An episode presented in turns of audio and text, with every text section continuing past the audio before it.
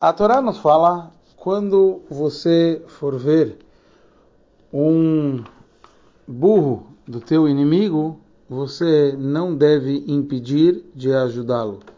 Você não deve se conter de ajudá-lo. Você deve ajudar na prática. Então a linguagem do versículo é que tere hamor sonachá, quando você for ver o hamor, o burro do teu inimigo, que ele está sobrecarregado, e você vai querer impedir de ajudá-lo, e o versículo fala azov, tazov imo, você deve ajudá-lo. Urashi explica, numa das suas partes, que de acordo com o Midrash, o que quer dizer vechadalta, você vai deixar de ajudá-lo? Que tem vezes que você sim vai deixar de ajudá-lo. Por exemplo, um, uma pessoa mais velha, e não é de acordo com sua honra, ou o animal não é de um Yudi, só a carga é de um Yudi, então, nesses casos, você pode deixar de ajudá-lo. O Rebbe analisa o porquê justo desses dois exemplos.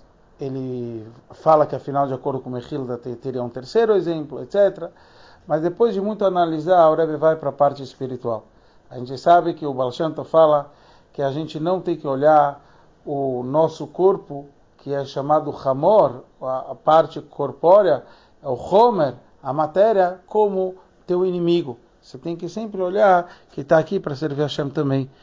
Então, será que tem vezes que você pode impedir? Então, na verdade, tem vezes que a gente deve fazer, talvez nosso corpo sofrer, que é através de fazer chuvá, que seriam jejuns, que esse é o conceito é, que nem ele falou de um, de um animal que não é yudi. Então esse era o trabalho de fazer chuvá através de jejuns, etc. Ou através do conceito de eu sentir que nem um ancião, que eu teria que estar num outro nível espiritual e hum, tipo e não bate, não condiz com respeito da, desse ancião de fazer esse trabalho. Então assim espiritualmente a gente tem que sempre enxergar a nossa vida dessa forma. Só que o Rebbe nos traz que hoje em dia, o Alter Rebbe já trouxe que a gente não deve fazer jejuns de nenhuma forma, deve dar tzedakah. Quer dizer, hoje mais do que nunca a gente deve trabalhar com a nossa alma animal, com o nosso corpo, não fazendo jejuns, e sim fazendo a chuvá com amor, com carinho. Esse é o caminho que o Rebbe nos ensina para sempre.